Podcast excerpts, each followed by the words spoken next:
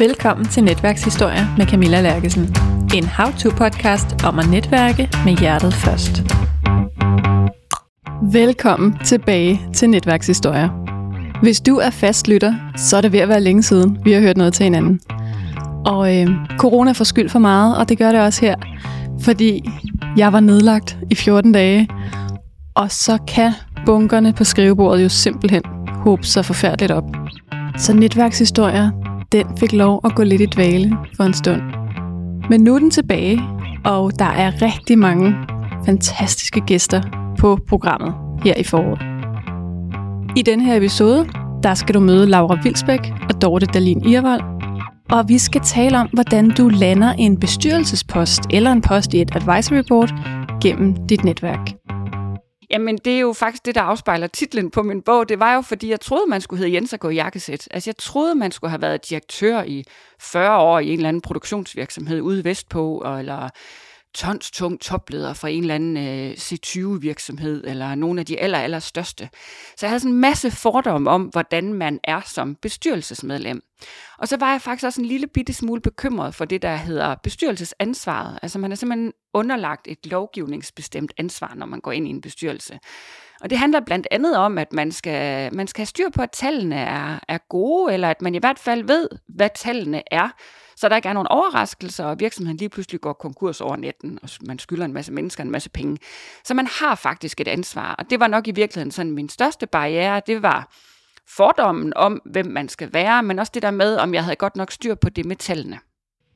I slutningen af episoden, der kan du også møde Grit Okholm Skårup, som fortæller, hvordan hun har arbejdet med at være i advisory boards og lande en bestyrelsespost. Rigtig god fornøjelse. Så velkommen til Netværkshistorie, Laura Vilsbæk og Dorte Irvold. Vi skal jo tale om bestyrelser i dag. Kunsten at få en bestyrelsespost. Og jeg skrev til dig, Laura, og spurgte, hvor meget netværk spiller ind, når man mm. skal have en bestyrelsespost. Og det kan jeg forstå, det gør det en del. Ja, det gør det jo. Altså, der findes nogle rigtig spændende undersøgelser, som faktisk er danske, af små og mellemstore virksomheder i Danmark, som er dem, vi har aller, aller flest af. Det er en virksomhed, en organisation, et netværk, der hedder Bortpartner, der har lavet den øh, undersøgelse, som siger, at over 80 procent af alle bestyrelsesposter bliver besat via netværk. Så det er meget, meget vigtigt. Det er faktisk afgørende. Wow, det er vildt. Altså, det er jo det, er jo det samme tal, der florerer i jobsøgning, men det skulle angiveligt ikke være sandt til gengæld. Så det er, det er nok vildere end jobsøgning. Ja, altså det er simpelthen en kortlægning. Det er 19-tal. Altså det var en stor undersøgelse, der blev lavet i 2019, og så kom undersøgelsen i 20. Og nu har de faktisk lige lavet undersøgelsen igen, så jeg er super, super spændt på, hvad det tal siger nu. Altså om vi er blevet bedre til at lave mere professionelle rekrutteringer, eller om vi stadigvæk laver rigtig, rigtig meget gennem netværket. Det bliver spændende. Men inden vi kommer alt for meget i dybden med det, så skal vi næsten lige have en præsentation af jer, så øh, dem, der lytter med, de ved, hvem jeg har med i studiet. Vil du starte, Laura, med at sige noget om dig? Ja, det vil jeg gerne. Jeg hedder Laura Vilsbæk, og jeg står bag den virksomhed, der hedder Nybestyrelsen.dk. Og det startede egentlig som en blog for 4-5 år siden, hvor jeg selv fik mine første bestyrelsesposter. Så blev jeg spurgt, hvad gjorde du? Øh, har man ikke et kæmpe ansvar? Hvad laver man egentlig? Alle mulige spørgsmål, som kom min vej. Og dem svarede jeg på, og det tog mere og mere tid, og så på et tidspunkt så tænkte jeg, at det kan jeg godt gøre lidt smartere det her. Og så lavede jeg den der hjemmeside, som hedder nybestyrelsen.dk, hvor jeg så begyndte at besvare alle de her spørgsmål. Og da coronaen så kom, der øh, sad jeg jo hjemme, ligesom alle mulige andre, ting blev udskudt og aflyst, og så skrev jeg en bog, der hedder Du behøver ikke hedde Jens at gå i jakkesæt. Og da jeg først havde skrevet bogen, som i virkeligheden var sådan et destillat af alle de der tips og tricks, jeg deler på nybestyrelsen.dk, så fik jeg gang i en kursus- og foredragsvirksomhed, som så er det, jeg i virkeligheden bruger det meste af min tid på i dag, udover at jeg selv arbejder i syv forskellige bestyrelser. Ja, og hvordan kom du i gang med dit bestyrelsesarbejde? Det gjorde jeg, fordi der var en, der spurgte mig, om ikke jeg var interesseret. Jeg var lige blevet selvstændig, og det var hun også. Og hun var selv gået i gang med noget bestyrelsesarbejde. Og så øh, sagde hun til mig, at der mangler altså nogen, der kan det med det, som du kan. Jeg har arbejdet med digital forretningsudvikling i mange år. Øhm, der mangler nogen, der kan det, du kan. Og så, så siger hun sådan, er du ikke interesseret i noget bestyrelsesarbejde? Og så sagde jeg nej. Og så sagde nej med vantro, fordi jeg troede overhovedet ikke, det var noget for mig. Og så øh, havde hun, kunne jeg sådan mærke en fast hånd i ryggen af mig, hvor hun blev ved med at insistere på, at det skulle jeg faktisk prøve at byde ind på, det der bestyrelsesarbejde. Så en dag, der så hun et af de få åbne opslag, altså hvor der simpelthen var et stillingsopslag på en bestyrelsespost, som hun så sendte til mig og skrev, hvis du nogensinde skal søge en bestyrelsespost, så skal det vist være denne her. Og det skulle jeg, fordi det var sådan en digital profil, som jeg nu er. Øhm, så jeg søgte en bestyrelsespost, og som en meget sjov ting ved samtalen, så blev jeg spurgt, da vi var på vej ud af lokalet, hvad, øhm, har du egentlig bestyrelseserfaring i forvejen? Og så måtte jeg jo sige, nej, det har jeg ikke. Jeg havde ikke engang frivillig bestyrelseserfaring. Og så siger de så, øhm, det gør ingenting, det har vi masser af i forvejen. Fordi det er faktisk sådan lidt et catch-22, det er det der med, hvis ikke du har bestyrelseserfaring, så er det svært at få en bestyrelsespost. Mm. Så jeg fik det, fordi der var en, der insisterede på, at jeg skulle gå efter det, selvom jeg ikke lignede de der gængse typer. Og så fordi jeg fandt en virksomhed, hvor bestyrelseserfaring ikke var kritisk. Ja. Og hvorfor var det, du havde den der modstand på at skulle være i en bestyrelse? Jamen, det er jo faktisk det, der afspejler titlen på min bog. Det var jo, fordi jeg troede, man skulle hedde Jens og gå i jakkesæt. Altså, jeg troede, man skulle have været direktør i 40 år i en eller anden produktionsvirksomhed ude vestpå, eller tons tung topleder for en eller anden øh, C20-virksomhed, eller nogle af de aller, aller største. Så jeg havde sådan en masse fordomme om, hvordan man er som bestyrelsesmedlem. Og så var jeg faktisk også en lille bitte smule bekymret for det, der hedder bestyrelsesansvaret. Altså man er simpelthen underlagt et lovgivningsbestemt ansvar, når man går ind i en bestyrelse. Og det handler blandt andet om, at man skal, man skal have styr på, at tallene er, er gode, eller at man i hvert fald ved, hvad tallene er, så der ikke er nogen overraskelser, og virksomheden lige pludselig går konkurs over natten, og man skylder en masse mennesker en masse penge.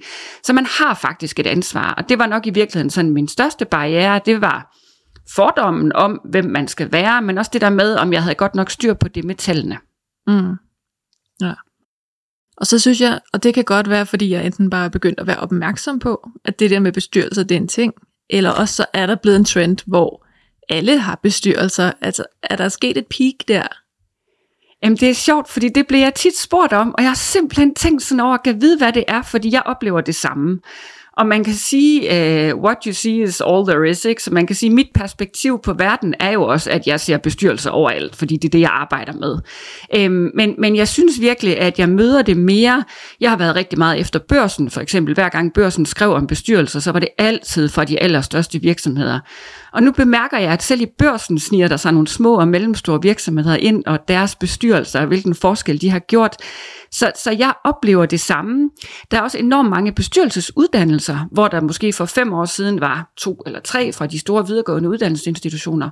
Så er der enormt mange bestyrelsesuddannelser nu på erhvervsakademierne, på de forskellige university colleges, forskellige konsulentfirmaer, der laver bestyrelsesuddannelser.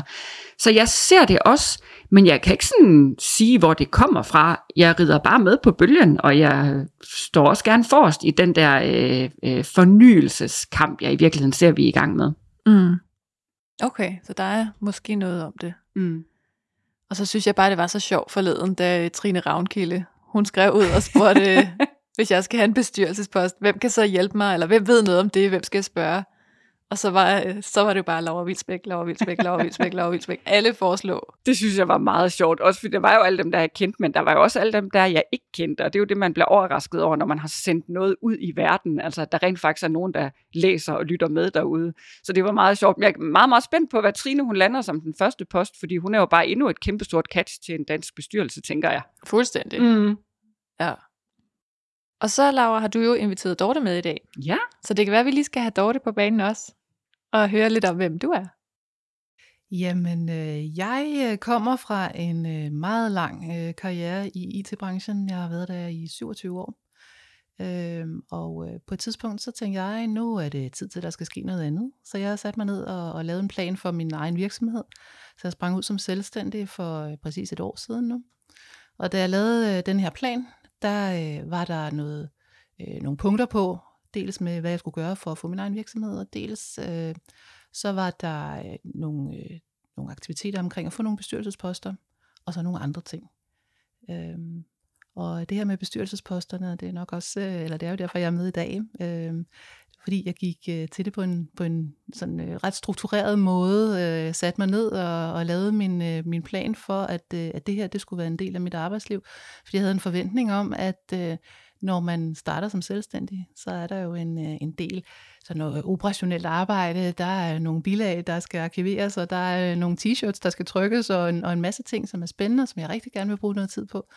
Øh, men jeg vil også gerne være sikker på, at der var noget øh, fagligt, strategisk øh, sparring med, øh, med folk, som øh, man typisk finder i bestyrelseslokalerne.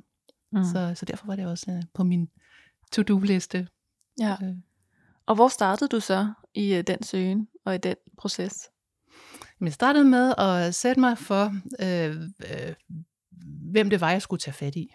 Øh, og øh, altså det her med at have, først og fremmest så er det jo vigtigt at have et mål. Man skal spørge sig selv, hvorfor vil man egentlig gerne være med i en bestyrelse? Øhm, skal det være, øh, fordi man øh, gerne vil ud og øh, spille på en anden øh, bane, end man har været vant til. Er det for, i mit tilfælde, var det, var det for at sikre, at jeg vil fortsat i hvert fald have den faglige sparring øh, på bestyrelsesniveau. Øh, Øh, er det for, at man vil ud og bruge nogle ting, nogle kompetencer, man har øh, i nogle sammenhæng. Altså sætte sig ned og, og finde ud af, hvorfor. Og når man har svaret på det, så det jeg gjorde, det var at, at lave listen over, hvem var det, der kunne hjælpe mig. Øh, simpelthen øh, scanne mit netværk igennem og, øh, og finde øh, mange af de her øh, Jensi jakkesæt, som øh, Laura har skrevet en bog om, og jeg startede faktisk også med at læse Lauras bog, som er meget konkret og giver en masse gode tips til, hvordan man kan gøre det her. Øh, og, øh, og faktisk lidt af det sjove var, at øh, øh, en af de bestyrelsesposter, jeg har landet øh, i løbet af år, det var øh, sådan den, det, jeg kalder den rigtige bestyrelsespost øh, i en øh, virksomhed i, i den branche, jeg kommer fra, hvor jeg virkelig føler, at jeg har noget at byde ind med.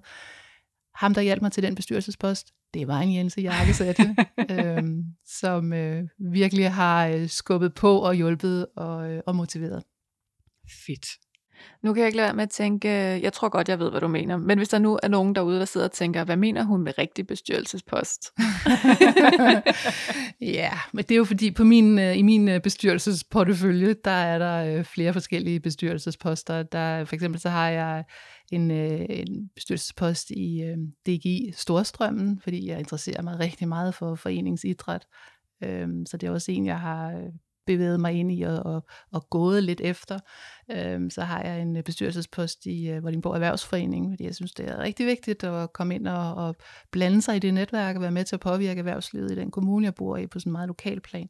Og, øhm, og det er jo sådan nogle frivillige øh, øh poster, som er ulønnet, men hvor jeg til gengæld øh, øh, hvad kan man sige, får en masse erfaring om, hvordan foregår sådan noget bestyrelsesarbejde. Jeg har været med i frivillige bestyrelser tidligere, og jeg har også i mit arbejdsliv været med i bestyrelser, så jeg ved det godt i forvejen, men altså, man kan få rigtig meget god erfaring fra de her frivillige bestyrelser, ved at, at vide, hvordan foregår øh, en øh, generalforsamling, hvordan øh, laver man øh, forberedelserne, hvordan evaluerer man, hvad, hvilken form for øh, materiale kan man forvente at skulle arbejde med. Alt sådan noget kan man få øh, altså helt øh, ufarligt og øh, altså meget, meget nyttigt via de frivillige bestyrelser. Så jeg synes faktisk, at, øh, at det er sådan lidt af en opfordring til, at, mm. øh, at man nogle gange kan, kan prøve at gå den vej for at, at komme ind på bestyrelsesmarkedet, kan man sige. Øhm, og så øh, når det er frivilligt, er det jo selvfølgelig ikke det er ulønnet, men der kan være så utrolig mange fordele ved det. Øhm, blandt andet så i, i den, den ene bestyrelse, jeg sidder i, en frivillig bestyrelse, der sidder to tidligere borgmestre, øh, som jo har et netværk og en masse erfaring. Øh, så det er ikke kun øh, Jens og Jakkesæt, mm. der er også øh, politikere, øh, meningsdannere, alt muligt, man møder rundt i de her øh, bestyrelser. Så, øh, så øh, ja, en øh, rigtige bestyrelse, det var i anførselstegn, øh, men det er jo sådan mere det, man typisk ser som en rigtig bestyrelse. Det er jo sådan ude i en privat virksomhed måske, øh, på en eller anden måde øh, en, en aflønnet post, og så er der øh, de andre rigtige bestyrelser, som kan være de frivillige, hvor man får noget, noget andet ud af at være med. Mm. Mm, ja, helt sikkert. Jeg tror faktisk også, øh, at jeg, jeg har aldrig tænkt det som, altså som noget fagligt. Jeg har nok altid tænkt det som det der frivilligt. Mm. Men det er mange år siden, jeg blev inviteret med i den første bestyrelse. Fordi jeg var ung. Ja. Og det, ja.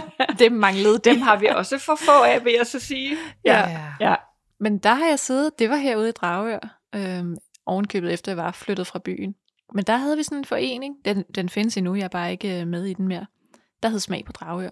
Mm. Hvor vi har en masse øh, altså lokale, der producerer alt muligt spændende og lokale restauranter og forskellige. Og så lavede vi sådan et koncept, hvor man skulle rundt en gang om måneden og, øh, og smage et nyt sted og besøge biavlerne og smage deres honning og ned på øh, Gåserepublikken, som er der, hvor lokale har gæs.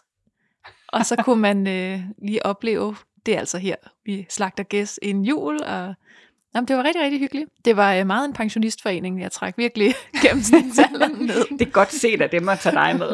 ja, og så havde din anden ung gut også i bestyrelsen, Peter, som er kok. Mm. Mega dygtig kok. Mm. Og har drevet, altså, og, altså kæmpe entreprenør, har bare drevet det helt vildt med sin iværksætter-business. Men han ringede forleden og sagde, øhm, jeg kan sige, du øh, laver podcast nu. Jeg arbejder faktisk for en, der skal have produceret noget podcast. Det kunne mm. være, jeg kunne hyre dig. Yes. Netværk, netværk. Netværk. netværk. Ja. Så udover at det var virkelig sjovt, så øh, er det et netværk, jeg faktisk stadig har. Ja. Og det er det jo med de der bestyrelser, fordi jeg oplever faktisk det samme, som du siger, at dem jeg så har mødt, øh, det jeg synes er sjovt, når jeg går ind i en bestyrelse, det er også, at så arbejder jeg simpelthen sammen med nogle andre fagligheder, øh, nogle andre typer, end jeg ellers møder i mit daglige arbejdsliv, hvor jeg sådan kommer ud og laver et foredrag eller holder nogle kurser. Men det der med at møde nogen fra produktionen, eller nogen, som er skide gode til supply chain, eller nogen, der kommer fra det politiske niveau, eller som har arbejdet i den offentlige sektor i mange år. Og det giver nemlig nogle helt andre cirkler og nogle helt andre ringe, som man så kan aktivere, ikke? som man jo gør med sit netværk, hvor man lige har brug for at ringe til en ven en gang imellem. Så jeg vil sige, at jeg har fået et endnu større netværk ved at begynde at arbejde i nogle bestyrelser. Det er altså ret interessant på den måde. Ja, ja så en ting er, at man jo får et netværk mm. kvæg sin mm. Øh, medvirken i en bestyrelse. Men hvordan er det så med netværk at komme ind i en bestyrelse? Mm. Altså nu synes jeg faktisk, det var meget godt det, du sagde, Dorte, med simpelthen at lave en liste over, hvem kan hjælpe mig her. Mm. Det er jo sådan meget øh, lige til netværkstip, eller en måde at bruge netværket aktivt på. Ja. Men hvad plejer du at sige, Laura, når man skal øh, på jagt efter en bestyrelsespost? Jamen, jeg har faktisk delt Dortes historie inde på min blog, og der tror jeg faktisk, at jeg delte den med sådan et opslag, der hed noget med, jeg holder masser af kurser, men dybest set, så kunne jeg bare sige, gør som Dorte. For det er faktisk det, man skal. Man skal være meget målrettet. Og så øh, hvis man dykker lidt mere ned i de der 80 procent, som bliver besat gennem netværk, så ved vi faktisk, at det er 60 procent af alle poster, der bliver besat gennem private personlige netværk, og så er det kun 20 procent, der bliver besat gennem såkaldt professionelle netværk. Og professionelle netværk, det er de der etablerede, for eksempel bestyrelsesnetværk, som er sådan en form for erfagruppe for bestyrelsesmedlemmer. Så det er sådan et etableret netværk. Men det er faktisk, mellem, altså det er faktisk over 60 procent, der bliver besat via private og personlige netværk. Så derfor siger jeg i virkeligheden også til folk, hvis de siger, at jeg har ikke det rigtige netværk. Nej, men hvem er det egentlig, du kender? Altså kender du ikke en administrerende direktør, eller en bestyrelsesformand, eller et bestyrelsesmedlem, eller måske en revisor, eller en advokat, eller en erhvervsrådgiver fra banken. Altså alle dem der, som vi ved har indflydelse på, hvem der kommer til at arbejde i vores bestyrelser. Kender du ikke nogen af dem? Jo, men for øvrigt, der er en på vejen, og der er en i håndboldklubben, og der er en far i børnehaven. Og lige pludselig så kender man faktisk nogen. Men man får først øje på dem, når man går sådan ret systematisk til værks, ikke? hvor der simpelthen ligesom dukker nogle nye op. Jeg har også hørt om nogen, som sagde sådan, så var det en tidligere studiekammerat, der lige pludselig ringede. Altså, det kommer fra alle mulige sjove sider, men det handler altså om at være sådan ret struktureret, som du jo i virkeligheden har været, øh, Dorte. Og man kan jo lige så godt starte med de små cirkler, fordi det er jo 100 gange nemmere at sige til nogen, man kender, som man er tryg ved, som man ved kender en selv. Der er det jo meget nemmere at sige, jeg kunne godt tænke mig en bestyrelsespost, fordi de første gange, der er det måske noget, man sådan visker lidt, kan jeg høre på folk. Altså man er, der er sådan en lille smule blufærdighed omkring det der med at sige, jeg vil helt vildt gerne have en bestyrelsespost. Så derfor er det nemmere at sige til nogen, man kender, som man ved kender en, og som ikke stiller sig op og griner, eller hvad det nu er, man er bange for. Det er der altså ikke nogen, der gør, men, men det er måske det, man er bange for. Så start endelig med alle dem, du kender, og find ud af, hvem laver noget bestyrelsesarbejde, som du synes er interessant. Fortæl dem, at du er interesseret, og så vær nysgerrig. Det er virkelig det aller, aller vigtigste, man kan gøre. Øh, og det er jo i virkeligheden også, nu er jeg ikke sådan netværksteoretisk, men jeg må bare sådan erfare mig frem til, at jo mere nysgerrig man er på sit netværk, jo mere spændende og givende bliver det også. Mm. Så vær nysgerrig, når du går ud på den jagt der. Ja. Har du nogen idé om, hvorfor det er blevet så populært? Ja, det der med, hvorfor det er populært, det synes jeg jo er enormt svært øh, at svare på, fordi øh, jeg har været en del af det, kan man sige. Altså, jeg har jo stået midt i stormen på en eller anden måde, og bare sådan konstateret, yes, der er flere, der siger det samme. Mm. Men altså, der er ingen tvivl om, at øh, man er begyndt at få nogle tal på, altså vores øh, store øh, uddannelsesinstitutioner, Aarhus Universitet og CBS, laver et kæmpestort stykke arbejde faktisk i forhold til at dokumentere, hvad det betyder, at man får en bestyrelse, at man får eksterne medlemmer i sin bestyrelse, at man arbejder strategisk i sin bestyrelse. Alle de ting findes der faktisk data på, og de bonger bare positivt ud. Lav en bestyrelse. Sørg for at få eksterne medlemmer med. Sørg for at lægge en strategi og arbejde mere strategisk og fremadskuende, end I sidder og kigger bagud og piller i nogle historiske tal, som man har gjort en gang. Så, så jeg tror måske, at, at vi har simpelthen skabt noget viden, som også en helt rationelt taler til, det er skidesmart at gøre for din forretning. Og så mm. er der alt det andet, som nogle gange kan være nogle barriere, som er det der med, at man kan sidde og have lidt ondt i maven i forhold til at invitere nogle andre med ombord. Men altså man kan sige, at vi har faktisk noget viden nu, der, der sådan helt rationelt uh, argumenterer for, det er smart at lave en bestyrelse. Mm. Og sådan helt praktisk, så må der være nogle øh, virksomhedsformer, hvor man skal have det, mm. og nogen, der har valgt at have mm. det, eller hvordan? Ja, det er der nemlig. Jeg bliver nogle gange spurgt også, øh, hvornår er man stor nok til at have en bestyrelse, eller, eller hvor gammel skal virksomheden være? Og principielt, så kan du have en enmandsvirksomhed og have en bestyrelse. Men hvis du er et AS, altså den selskabskonstruktion, der hedder AS, mm. så skal du have en bestyrelse. Og der skal registreres minimum tre medlemmer. Og det er så derfor, vi har det der fænomen, der hedder tantebestyrelser. Fordi der er rigtig mange den dag, de så registrerer deres AS, eller omlægger deres virksomhed til et AS, så skal de registrere tre bestyrelsesmedlemmer, og så bliver det konen og sønnen og datteren. Og det er virkelig det, vi kalder tantebestyrelsen eller familiebestyrelsen. Det er der, hvor vi bare tager nogen, vi kender, fordi det er godt og trygt, og de stiller ikke for mange kritiske spørgsmål. Men der, hvor vi skal hen, det er selvfølgelig, at AS'erne også etablere professionelle bestyrelser, og det gør de også mange af dem, men altså, der er stadigvæk mange familiebestyrelser. Så kan man være et APS, der behøver man ikke at have en bestyrelse, men kan lave en bestyrelse. Og lige sådan i en enkeltmandsvirksomhed, og nu har vi ikke IVS'er længere, men altså principielt kan du ikke være for lille eller for ny i forhold til at etablere en bestyrelse. Og så har vi slet ikke talt om advisory boards, fordi det er jo faktisk mm. lidt det samme. Jeg skulle lige, det var mit yeah. næste spørgsmål, hvad forskellen egentlig er der. Fordi forskellen er i virkeligheden, at i en bestyrelse, der er du underlagt det der lovgivningsbestemte ansvar, der hedder bestyrelsesansvaret. Og så skal du lige læse selskabslovens paragraf 115 og se, om, hvad, hvad handler det egentlig om. Og det er der med, at du har en kontrolfunktion til ligesom at sikre, at der er styr på driften i virksomheden. Men hvis du laver et advisory board, eller går ind i et advisory board, så er der ikke nogen lovgivningsbestemte rammer omkring det arbejde. Så det er i virkeligheden sådan lidt mere en konsulentrolle, man har for en virksomhed, men hvor det også er sådan en lidt mere kontinuerlig proces, man går ind i og laver et advisory board, tilknytter nogle kompetencer, man har brug for, for at kunne realisere nogle målsætninger. Så advisory boardet kan godt arbejde på samme måde som en bestyrelse, men man er mere tilknyttet som konsulent i virkeligheden, og sender en faktura, ligesom man gør, når man er konsulent. Okay, ja. Hvis det er lønnet, for det kan også være ulønnet. Ja. Advisory board arbejde. Det er der meget advisory board arbejde, der er. Ja. Mm. Så hvis man nu gerne vil have en bestyrelsespost, hvordan ved man så, om man skal ud og have en lønnet eller en ikke lønnet, hvad man skal gå efter? Jamen, ved du hvad, det, man kan gøre jo op med sig selv i virkeligheden, om man øh, gerne vil i en bestyrelse, eller om man gerne vil starte med et advisory board. Der er rigtig mange af dem, der kommer på mine kurser, som siger, at jeg kunne godt starte med et advisory board, fordi det der med det der bestyrelsesansvar, det har faktisk lige brug for at finde ud af, hvad det er. Og så siger jeg, prøv lige at høre her, læs de her 20 sider, så har du styr på, hvad bestyrelsesansvaret er. Så, så, så der er altså ingen grund til, at du ikke skulle gå ind i en bestyrelse. Så man kan sige, det kan man sagtens. Men hvornår går man ind lønnet og ulønnet?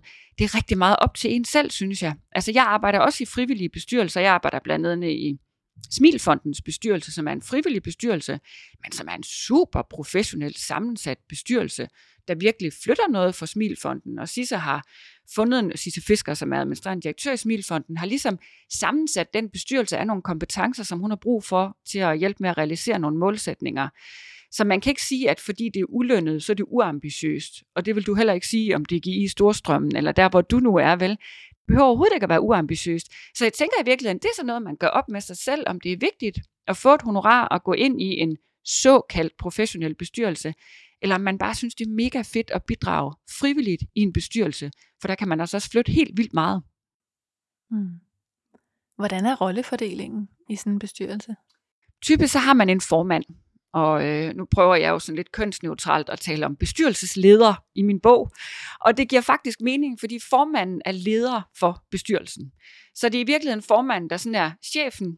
Det er formanden, der sikrer, at der kommer en dagsorden og hjælper med altså at sikre, at vi får noget materiale i god tid. Så i virkeligheden som sådan en form for procesleder, både på mødet og mellem møderne.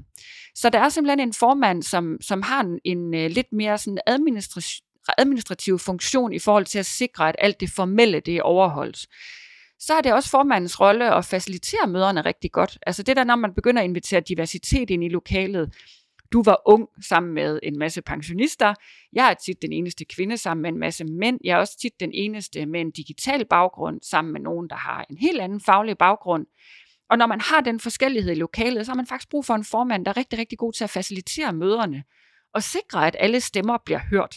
Så det er ikke bare at dem, der har den tungeste erfaring, eller taler højst eller mest, men at der faktisk er øh, en mulighed for, at alle stemmer bliver hørt, og at der også bliver konkluderet nogle ting.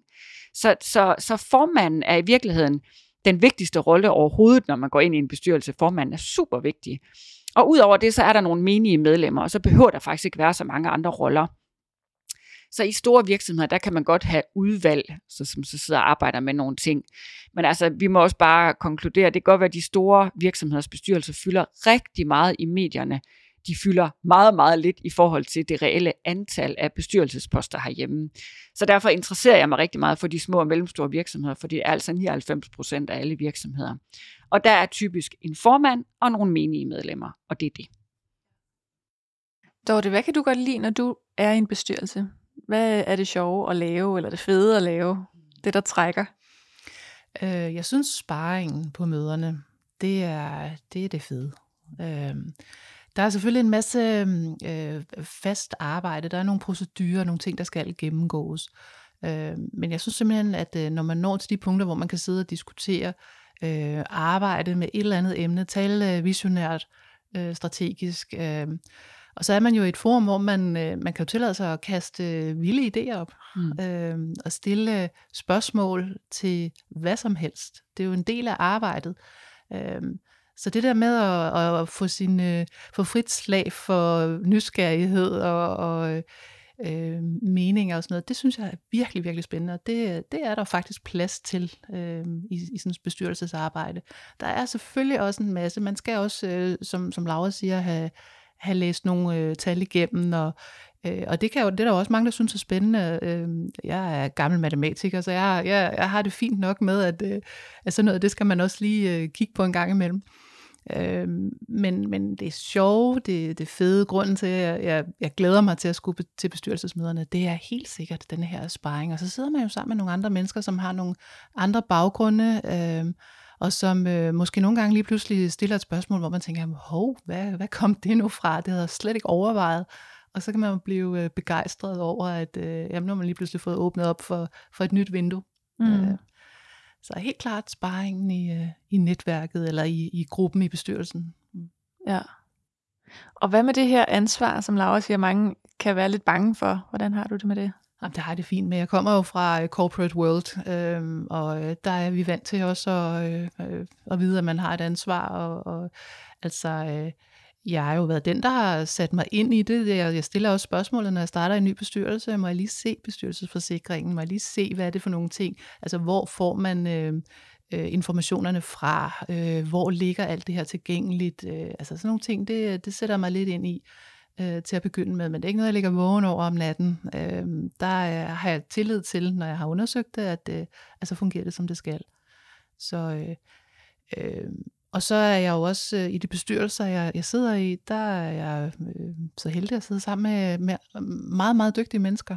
Altså, det er også noget af det, som jeg også kan blive øh, jeg er vildt begejstret over, det er, at, at folk er, øh, de kommer med, og de... Øh, der er ikke nogen, der, der sidder og, og lurepasser i nogle af de bestyrelser, jeg er med i. De er, folk de bidrager, og, og de går op i, i det her. De er der øh, ligesom jeg, øh, fordi man synes, det er spændende, og gerne vil være med til at, at sætte nogle retninger øh, for, for den her virksomhed eller organisation. Øh, så jeg, jeg synes også det her med at have noget tillid til, at man sidder sammen med dygtige mennesker inden for hver deres felt, mm. øh, det er også øh, det er rigtig, rigtig spændende. Øhm, en, en god bestyrelse er jo netop, som Laura siger, sat sammen af, af, af mennesker med forskellige kompetencer. En bestyrelsesformand, der ved, hvad han laver, han øh, eller hun, har, har øh, sat sig ned og tænkt over, hvem er det, der skal være med i det her? Hvad er det, vi har brug for? Og så har man fundet de her mennesker. Og det, øh, det, giver, øh, det giver rigtig god energi. Ja. Og hvordan har du tænkt over sådan fordelingen mellem de aktiviteter, du laver som selvstændig, som det her jo også er en del af? Hvordan fordeler du tiden? Ja, hvordan fordeler jeg tiden? Øhm, jeg øh, har jo min plan, jeg har jo min øh, Dorte AS, øh, som, øh, som egentlig ligger på, på PowerPoint et sted på min computer, og det er ikke en, jeg, jeg tager op særligt tit og opdaterer, men, men jeg har den, og jeg, jeg tænker over den øh, en gang imellem, når jeg, når jeg går en tur.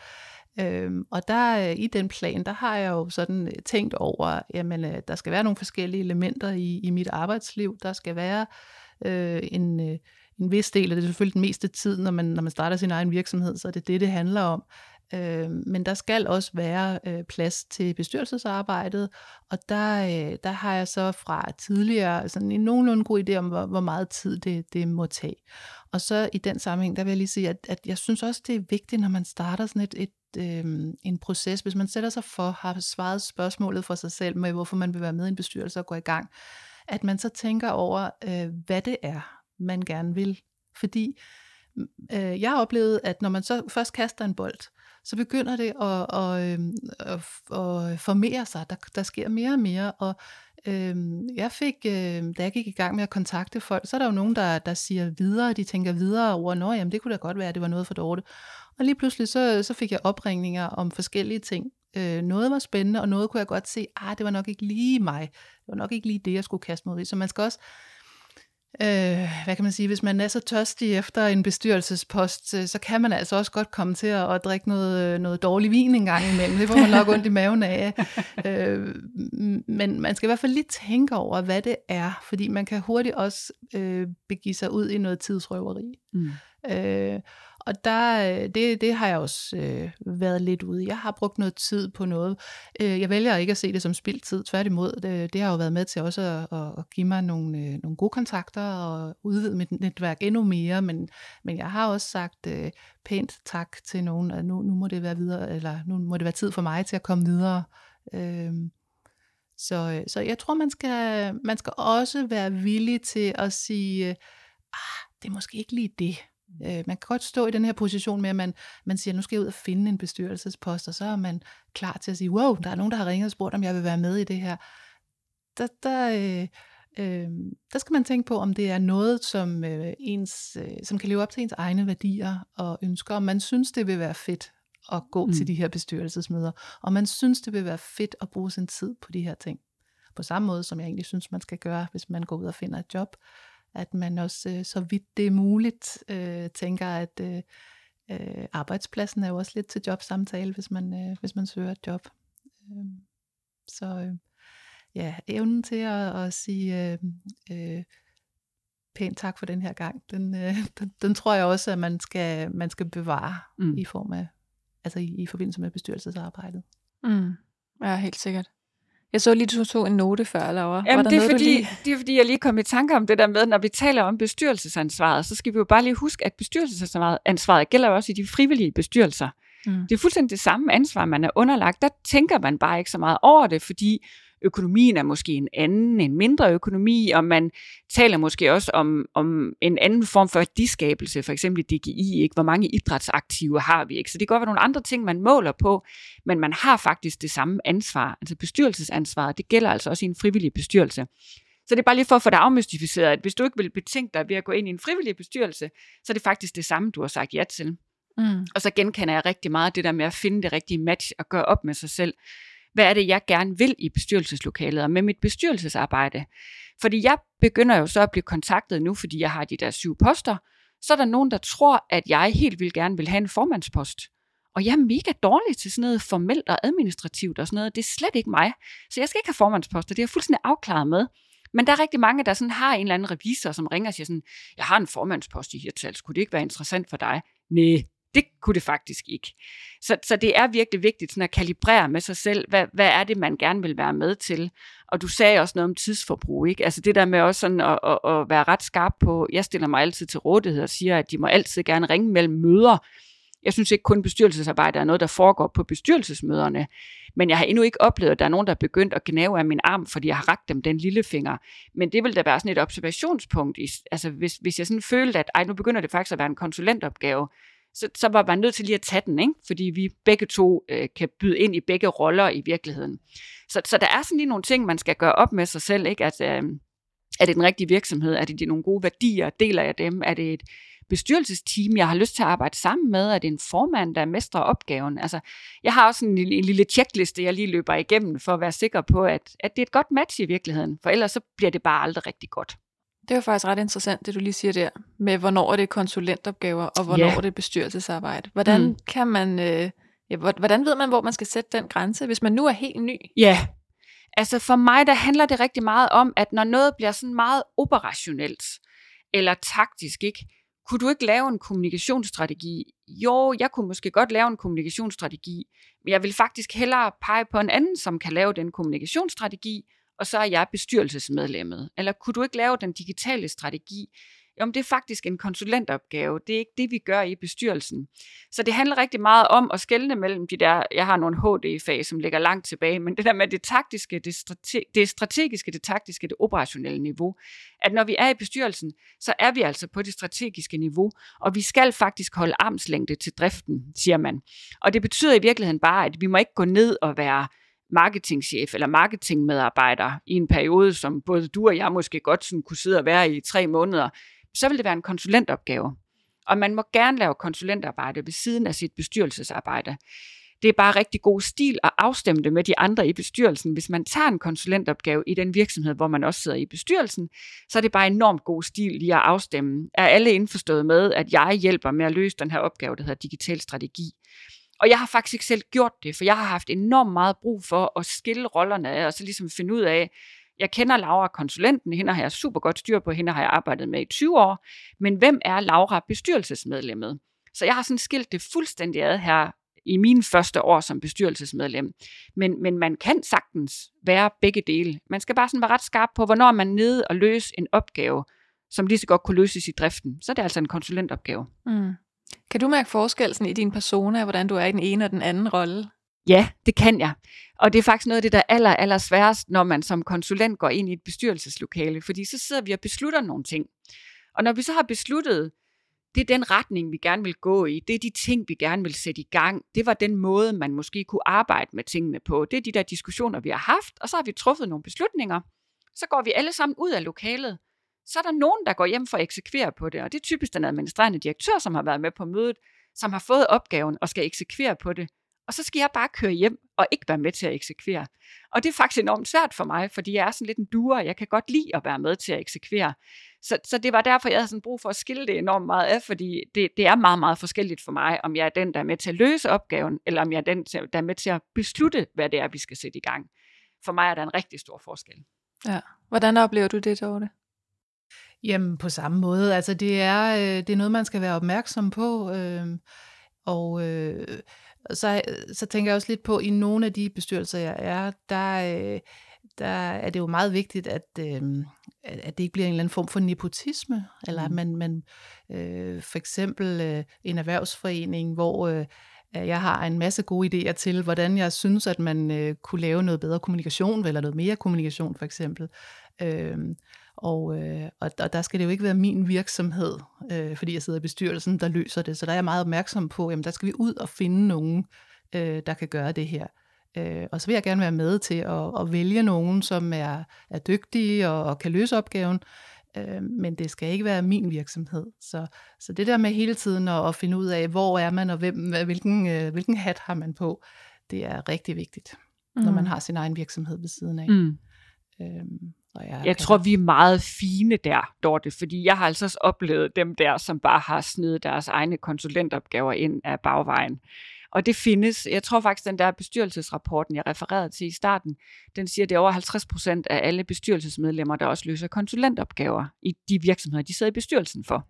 Så, så man kan sige, det må man jo gerne, men så skal det bare være en åben og ærlig og transparent beslutningsproces, der har været omkring det. Ikke? Lige nøjagtigt. Og, ja. og det kommer helt an på, hvad det er for et, øh, et setup, fordi der er også øh, en anden bestyrelse, hvor øh, at der laver vi den her aftale, og mm. så, så kan jeg sagtens gå ud, og så har jeg bare den anden kasket på, mm. og alle ved det, øh, og så, så er det helt i orden, og det er ikke en, øh, hvad skal man sige, en konkurrence med nogle andre. Øh, så, øh, så det er klart, at det kommer an på, øh, hvad omstændighederne er, men jeg synes, man skal overveje det i hvert fald, at man øh, øh i nogle tilfælde, der kan det øh, blive en lille smule øh, indspist, øh, hvis, hvis det er, at man, man løser begge opgaver.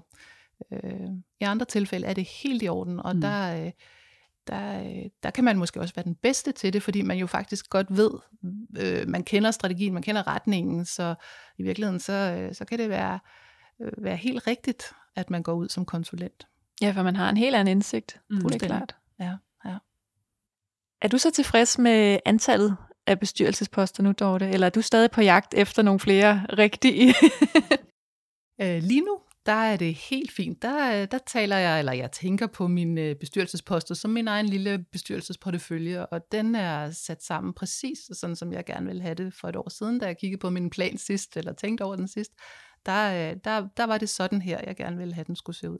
Men det betyder jo ikke, at det ikke kan ændre sig, og jeg har jo faktisk også i løbet af året sagt øh, øh, nej tak til, til nogle poster, Øhm, og, og det kan være, at, øh, at tingene kommer til at ændre sig øh, i løbet af de næste år. Og så har jeg jo min liste øh, fra, fra jeg gik i gang med det her, og der nåede jeg jo slet ikke igennem.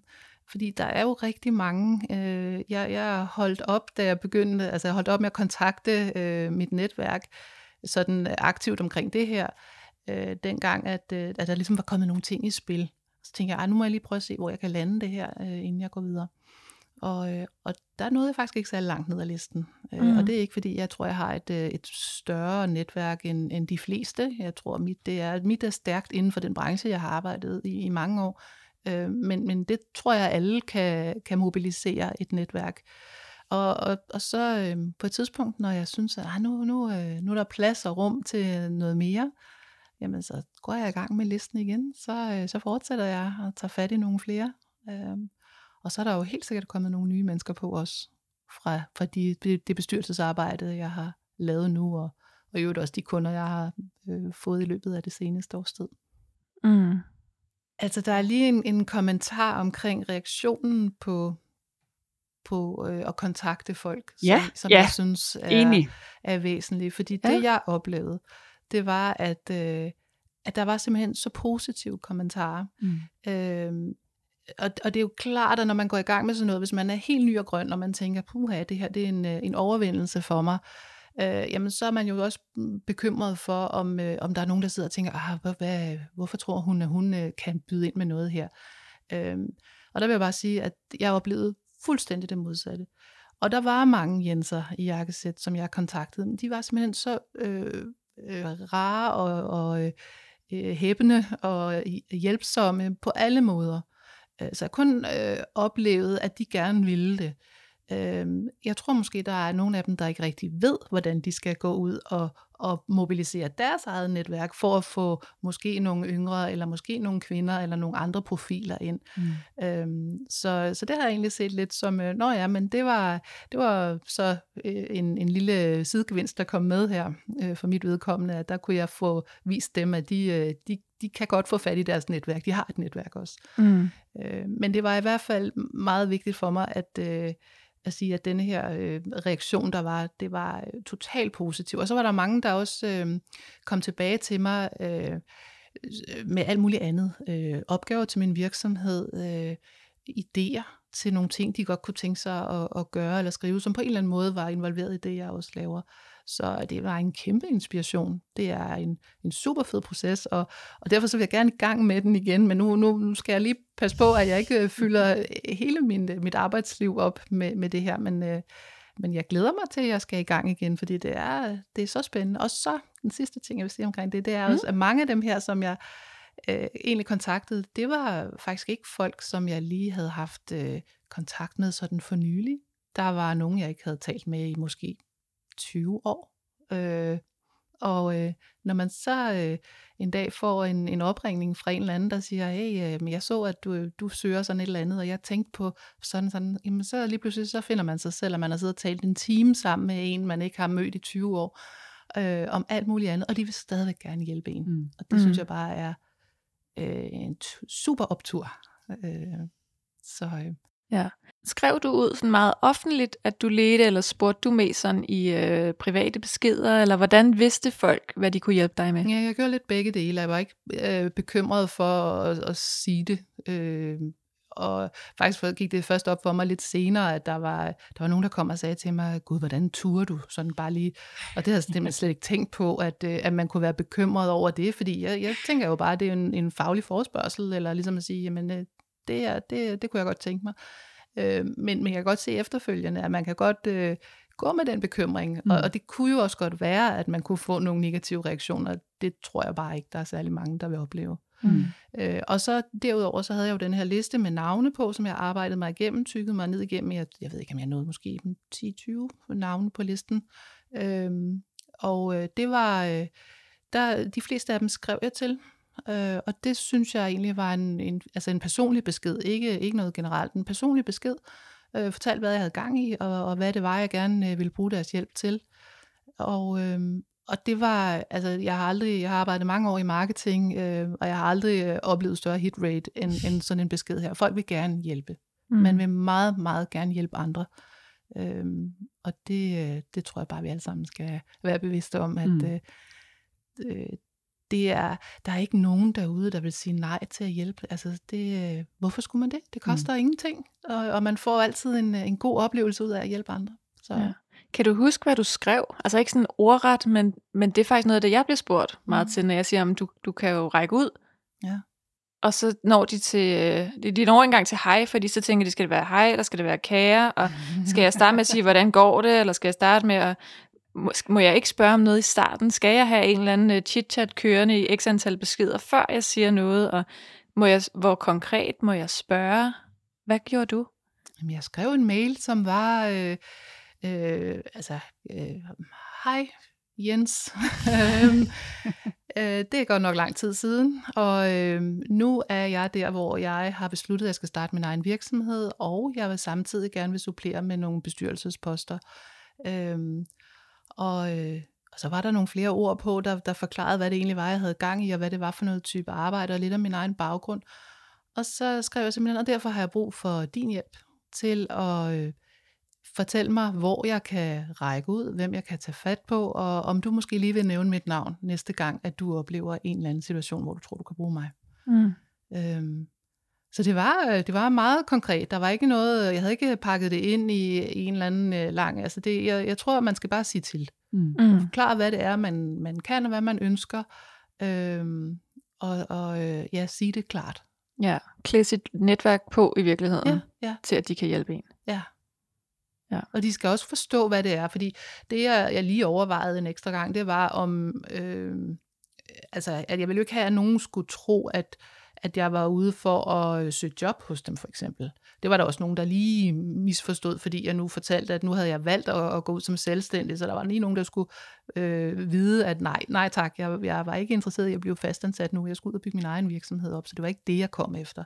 Så der, der tror jeg også lige, at jeg fik rettet et par mails ind, så det var helt tydeligt, hvad det var, jeg var ude efter. Mm. Øhm, og så, øh, jamen selvfølgelig gør det så personligt, som man kan, fordi mm. øh, når man bruger sit netværk, så er det jo vigtigt, altså hvorfor tager man fat i, i uh, Jens i jakkesæt? Øh, jamen det gør man jo, fordi at man kender ham, øh, og man, man har en fornemmelse af, at han har nogle gode relationer, der kan hjælpe en, øh, og, og så må man jo lige på... Øh, øh på ganske få ord fortælle, hvad det er, man, man øh, har af baggrund, og, og så videre, bare lægge op til en samtale, en videre samtale, og det er dem, der var så øh, altså utrolig motiverende, det var, når de så ringede tilbage og, og sagde, der var, der var nogen, der sagde, jamen jeg, jeg har ikke lige noget nu, men jeg går og tænker på, om ikke det var noget for dig måske at være med i øh, noget sparring, og lige om du kunne have lyst til at være med til nogle møder omkring sådan noget her, så vi lige kan snakke lidt mere. Og, altså lynhurtigt.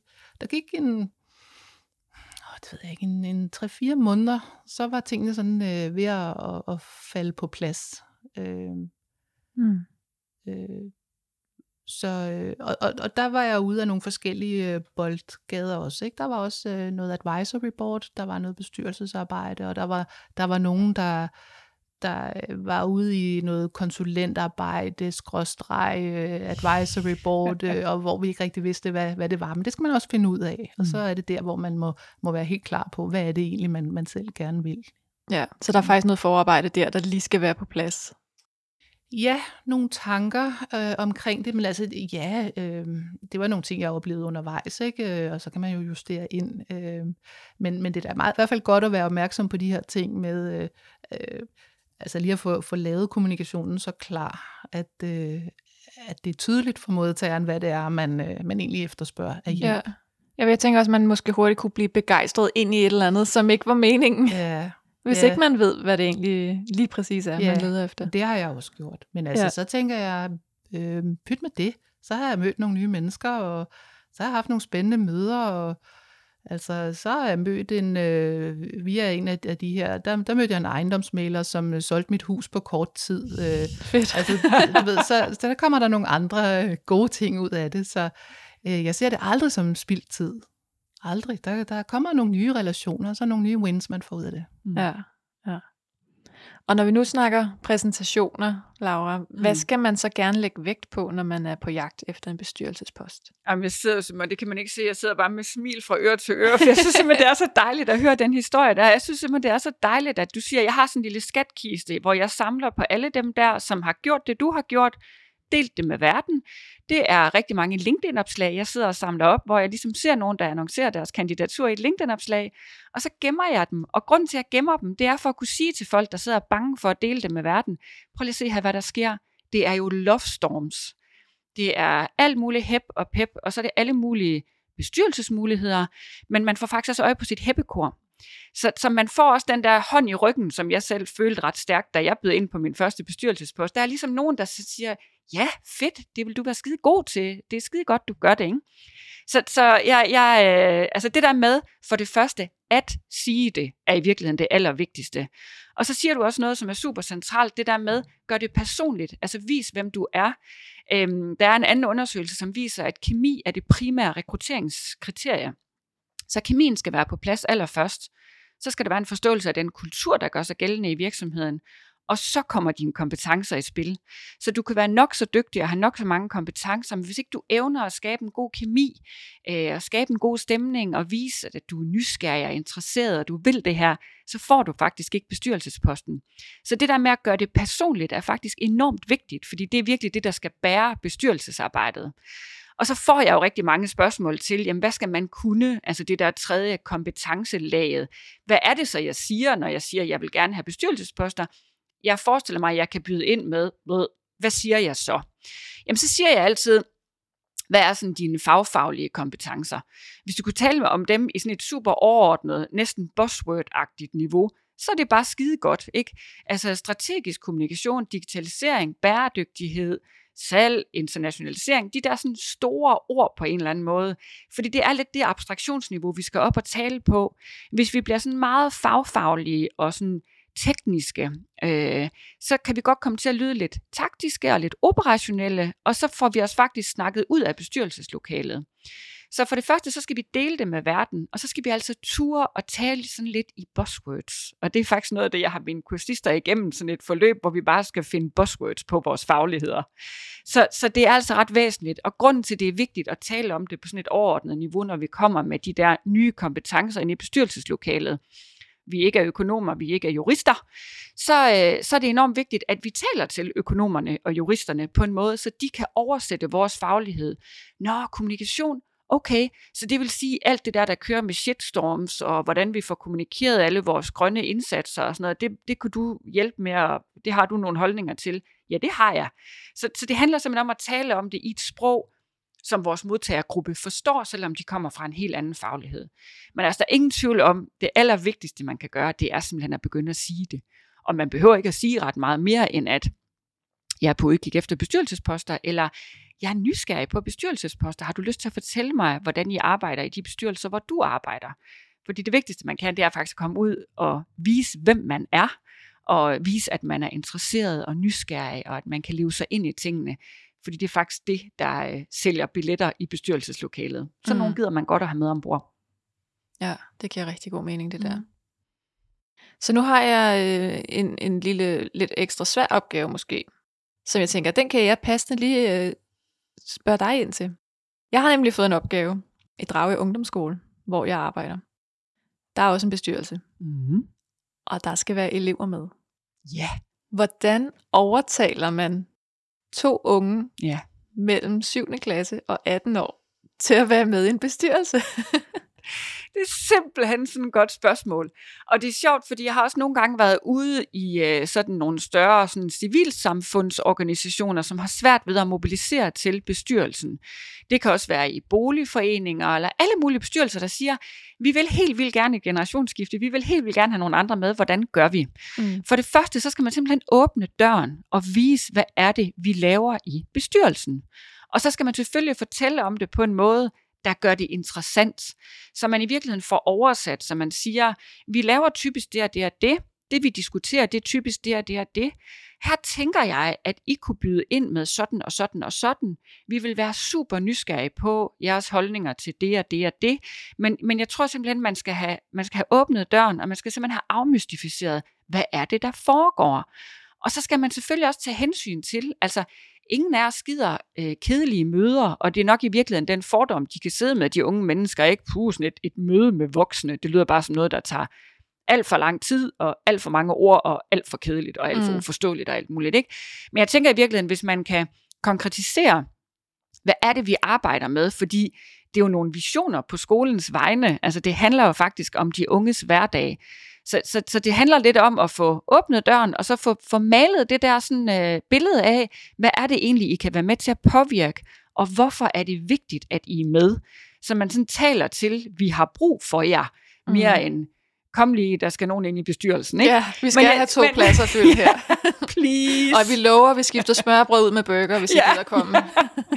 Men jeg tror virkelig, fordi jeg har også talt meget om det faktisk i øh, foreningslivet øh, over ved Dansk Idrætsforbund, som sådan i deres specialforbund, øh, nogle af deres specialforbund skulle have noget generationsskifte, hvor jeg var med på sådan en inspirationsaften.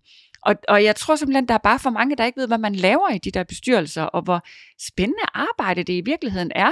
Og så synes jeg jo også som bestyrelse, at man så også forpligter sig på at lave det til spændende møder. Og det er jo ikke Mm. fordi, at ting skal, nu siger jeg, rappes og afsløre, hvor boomeragtige jeg i virkeligheden er. men det er jo ikke fordi, at det sådan skal være noget helt andet. Men man, man forpligter sig lidt på, at, at man holder lidt, uh, lidt momentum og gør det lidt interessant og taler til dem og får dem med, de der stemmer, når de først er i rummet, så de ikke bare sådan bliver parkeret på sto- to stole nede for enden, og så var det slet ikke sjovt alligevel. Mm. Så åbn døren og fortæl, hvorfor det er interessant, og fortæl dem, hvorfor det er vigtigt, at de er med. Det er nok det, jeg vil gøre. Mm.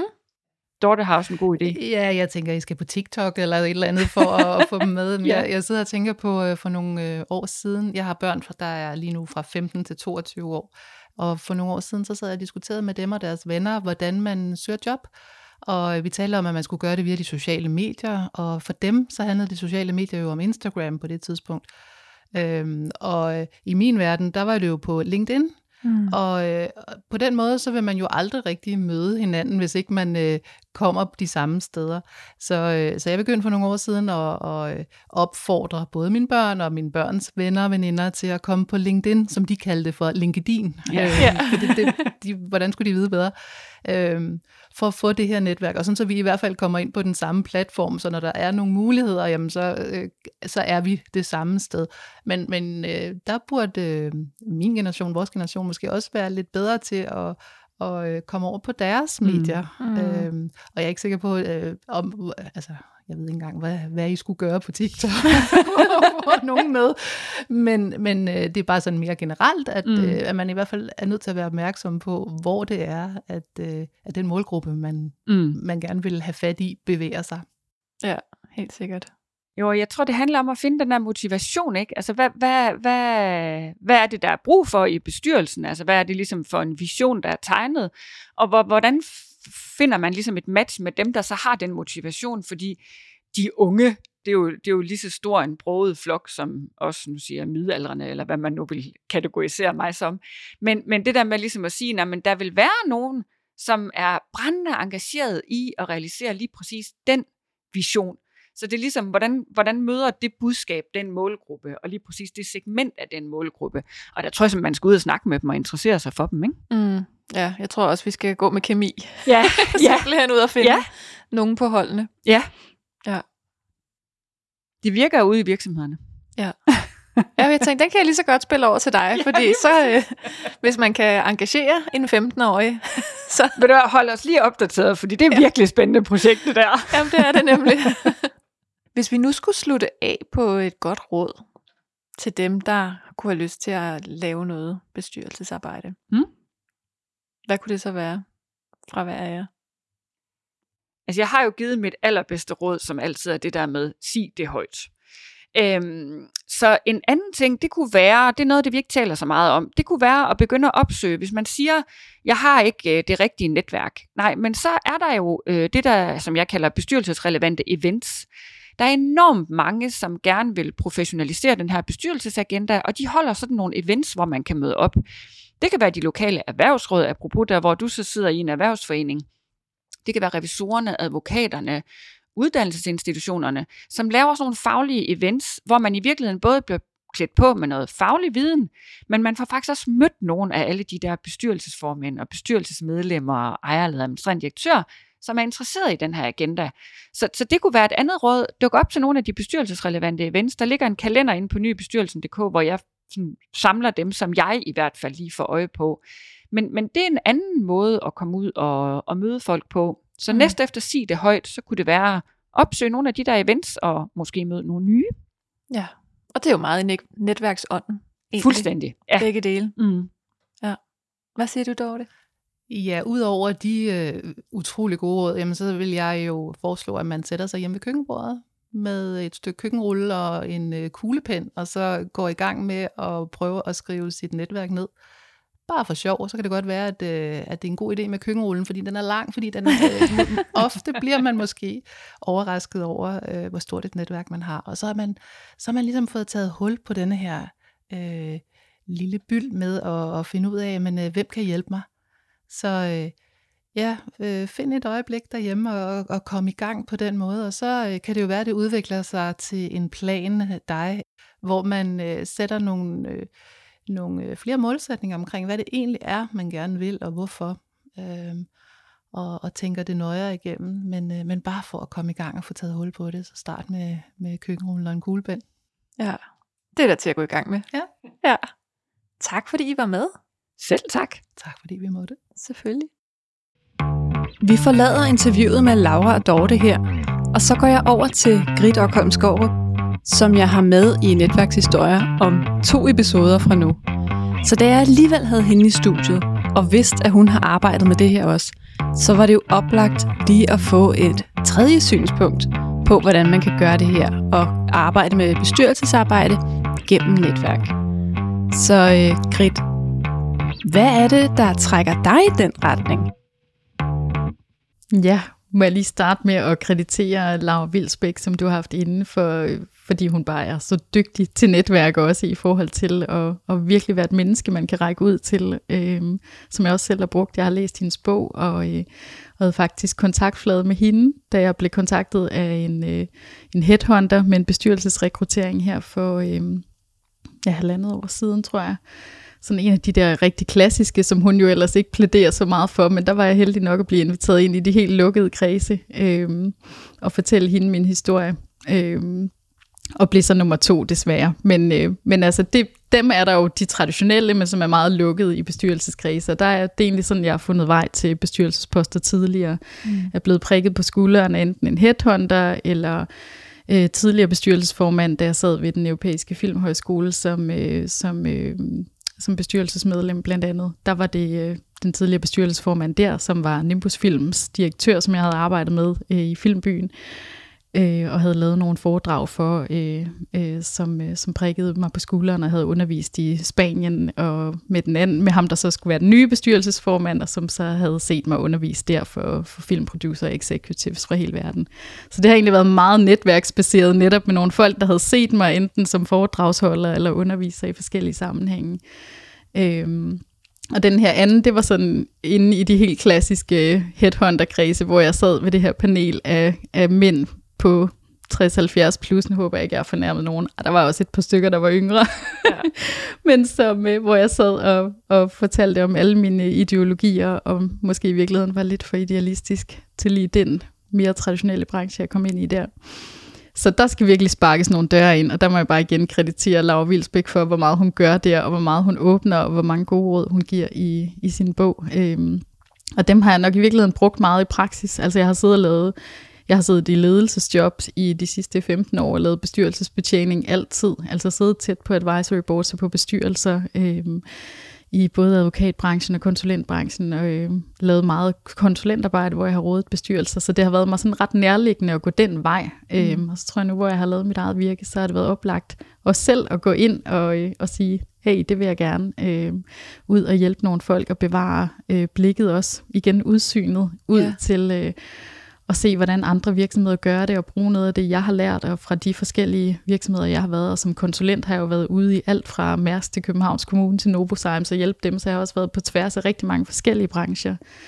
Øhm, og fra advokatbranchen kan jeg rigtig meget med legal der, så, så bringer på en eller anden måde noget til bordet. Øh, og der har jeg der har jeg bare været heldig. Altså noget, jeg har fundet en advisory board plads ved at gå via Enboard, som er sådan en platform, hvor jeg har lagt mit CV ud, hvor der er nogen, der har fundet mig øh, til det, der hedder Lacor, og så er der en anden, der har skrevet til mig, også en, en øh, direktør-kvinde, som, øh, som jeg har arbejdet sammen med om co-creation i Filmbyen i sin tid, om jeg ville ind i hendes advisory boards. Og så er det jo hver gang en måde netop at skabe netværk til også nogle andre direktører, der så også sidder sammen med en i de her kredse, og nogle gange for nogle store virksomheder og nogle folk, man, man virkelig kan lære meget af. Så jeg synes, udover at man giver noget væk på den måde med, med den viden, man selv har, øh, så får man jo også rigtig meget igen, fordi man sidder med nogle virkelig kloge hoveder, som tit også er øh, matchet ind, fordi de kan noget helt andet end det, jeg kan. Så, øh, så der sidder nogen, der er meget stærke på nogle andre felter, og som udfordrer mig virkelig positivt, synes jeg, øh, ligesom jeg gør forhåbentlig med dem. Øh, så jeg synes, det giver rigtig meget at sidde i advisory boards og i bestyrelser. Øh, bestyrelse kan måske nogle gange blive sådan lidt mere driftsagtig, eller sådan, øh, hvor jeg synes, øh, og det elsker jeg også. Øh, men, men det, jeg rigtig godt kan lide ved advisory boards, det er jo også, at min udviklingshjerne, som er der, hvor den har det allerbedst, øh, hvor man sådan tænker langsigtet og strategisk, og øh, også kan være visionær i forhold til ja, til nogle af de ting, jeg har fokus på med fremtidens lederskab og arbejdsliv og sådan noget, øh, der kan det virkelig komme i spil, og også øh, ja, så hele min strategiske og kommunikative og digitaliseringsmæssige fokus. Øh, så så jeg, jeg elsker det, ja, de her møder, der så er, og jeg sidder også i et stort øh, advisory board, med, som øh, hedder Brand Leadership Community, hvor det er folk fra hele verden, Mm. Øhm, og der sidder jeg blandt andet specifikt i en sektion, der har øh, fokus på Leadership of the Future. Og det synes jeg også er rigtig interessant, at der sidder en fra Finland, der sidder en fra øh, Ukraine, der sidder en fra Australien, der sidder altså folk fra, fra meget forskellige steder og meget forskellige virksomheder. Øhm, og der sidder jeg som selvstændig, og der sidder nogle andre, som sidder i nogle kæmpe store organisationer, og der sidder nogen, der har en fire dages arbejdsuge på deres arbejdsplads, og der sidder nogen, som... Øh, arbejder med data eller kunstig intelligens i England på helt nye måder, eller som har tilbragt al deres tid i Silicon Valley. Og det er jo hver gang med til at, at løfte og udvide mit perspektiv, eller det danske perspektiv øh, på tingene. Så jeg, det lærer jeg virkelig meget af, det holder jeg meget af, og det håber jeg, jeg kan, kan lære endnu mere, lave endnu mere af, og jeg føler heldigvis også, at jeg giver en hel masse tilbage, fordi også noget meget af det, jeg har gjort med at dykke ned i min bog, har været research rigtig meget, øh, forske rigtig meget i forhold til, hvad der sker, og nye tendenser, og lave en masse empirisk arbejde ved at snakke med eksperter. Så der kan man give noget tilbage, så det giver værdi nogle andre steder ved at dele det til nogle gode virksomheder. Ja, få det cirkuleret, den der viden. Ja, præcis. Ja. Også få den cirkuleret, mens den stadigvæk sådan er præsent, og ja, få den ud og, og sætte nogle aftryk nogle steder, hvor der er nogen, der netop kan, kan sætte den i produktion, eller sætte den få den i gang med det samme, det, det føles enormt meningsgivende. Og så er det hele tiden det der med, at man kan blive sådan lidt, jeg elsker at nørde i mit eget selskab, men ja. så skal jeg virkelig huske hele tiden øh, og, ja, at kigge ud og, og kunne ja, få det manifesteret på en eller anden måde. Ikke? Øhm, ja. Og også have den der fokus på det, når man sidder og laver noget sådan videnskabsjournalistik eller noget meget håndværksmæssigt, så synes jeg det er rigtig godt, at det stadigvæk er en kombination med, med det strategiske. Øhm, og samtidig så synes jeg, at til sidst i mit virke som kommunikationschef og, og meget tæt på bestyrelse og direktion i, i mit sidste job, at jeg var meget i strategimode nogle gange, og meget i sådan ledelse, hvor jeg jeg elsker også nu, at jeg sådan i mit virke har kunne gå tilbage til håndværket på nogle andre punkter. Ikke? Altså jeg har insisteret på, at jeg skulle skabe mit site selv, og sammen med en, en enkelt veninde og dygtig art director og sådan noget, men sådan ligesom dykke ned i det der kunne nogen, kunne alt håndværket. Når man har været vant til at have 15 medarbejdere, så har det været nemt. Måske også, at du laver lige en grafisk identitet og sådan noget, men jeg elsker jo i virkeligheden også de der ting.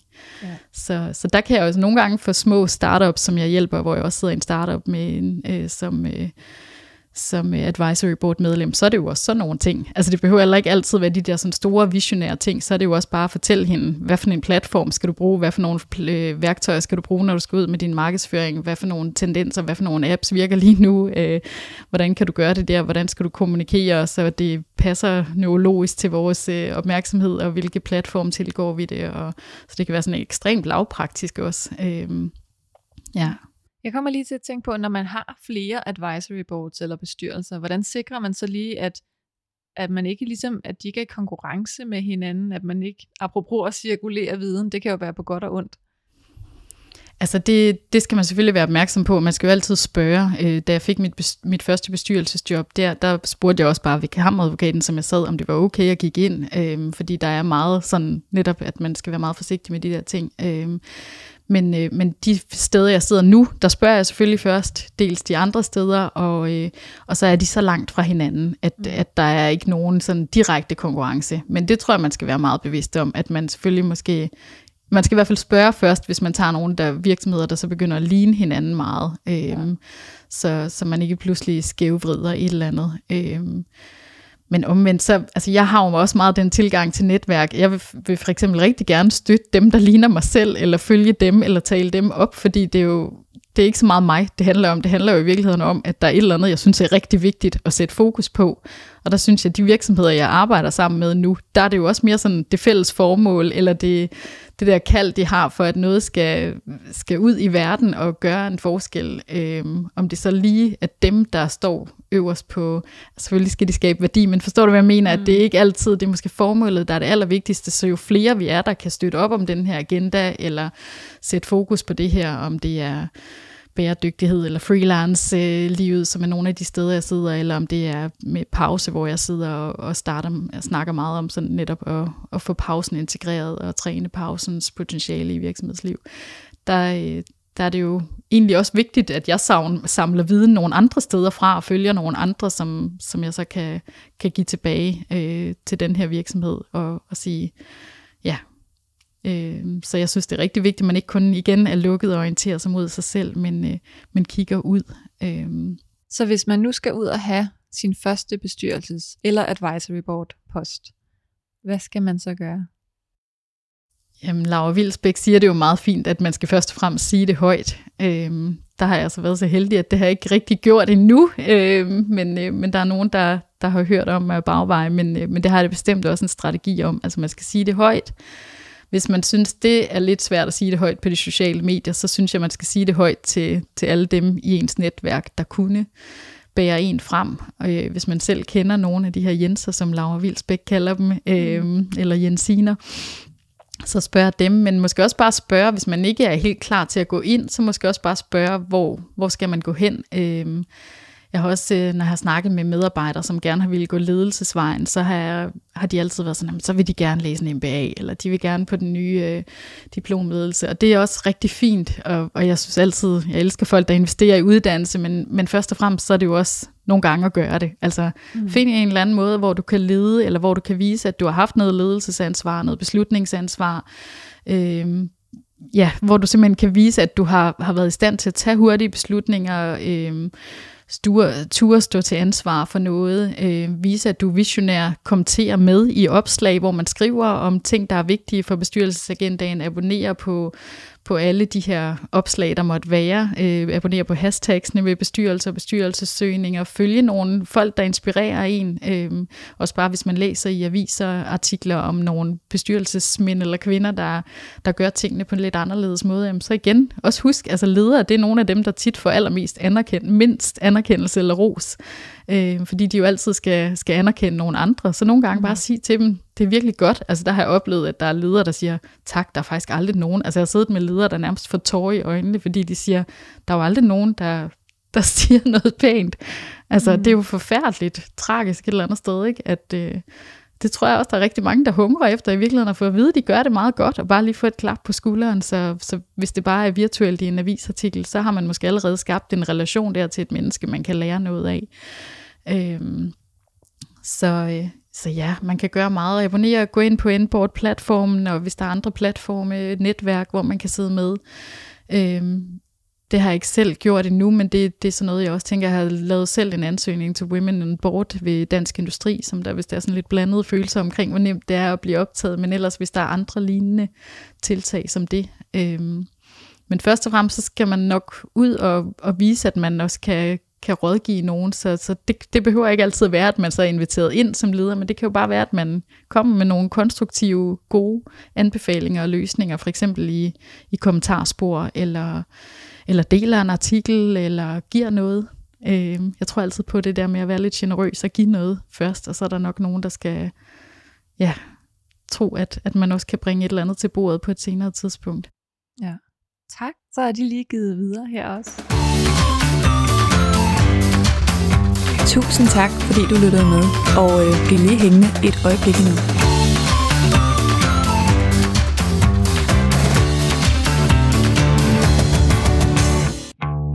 I næste episode, der skal du møde Torben Vise, der er foredragsholder.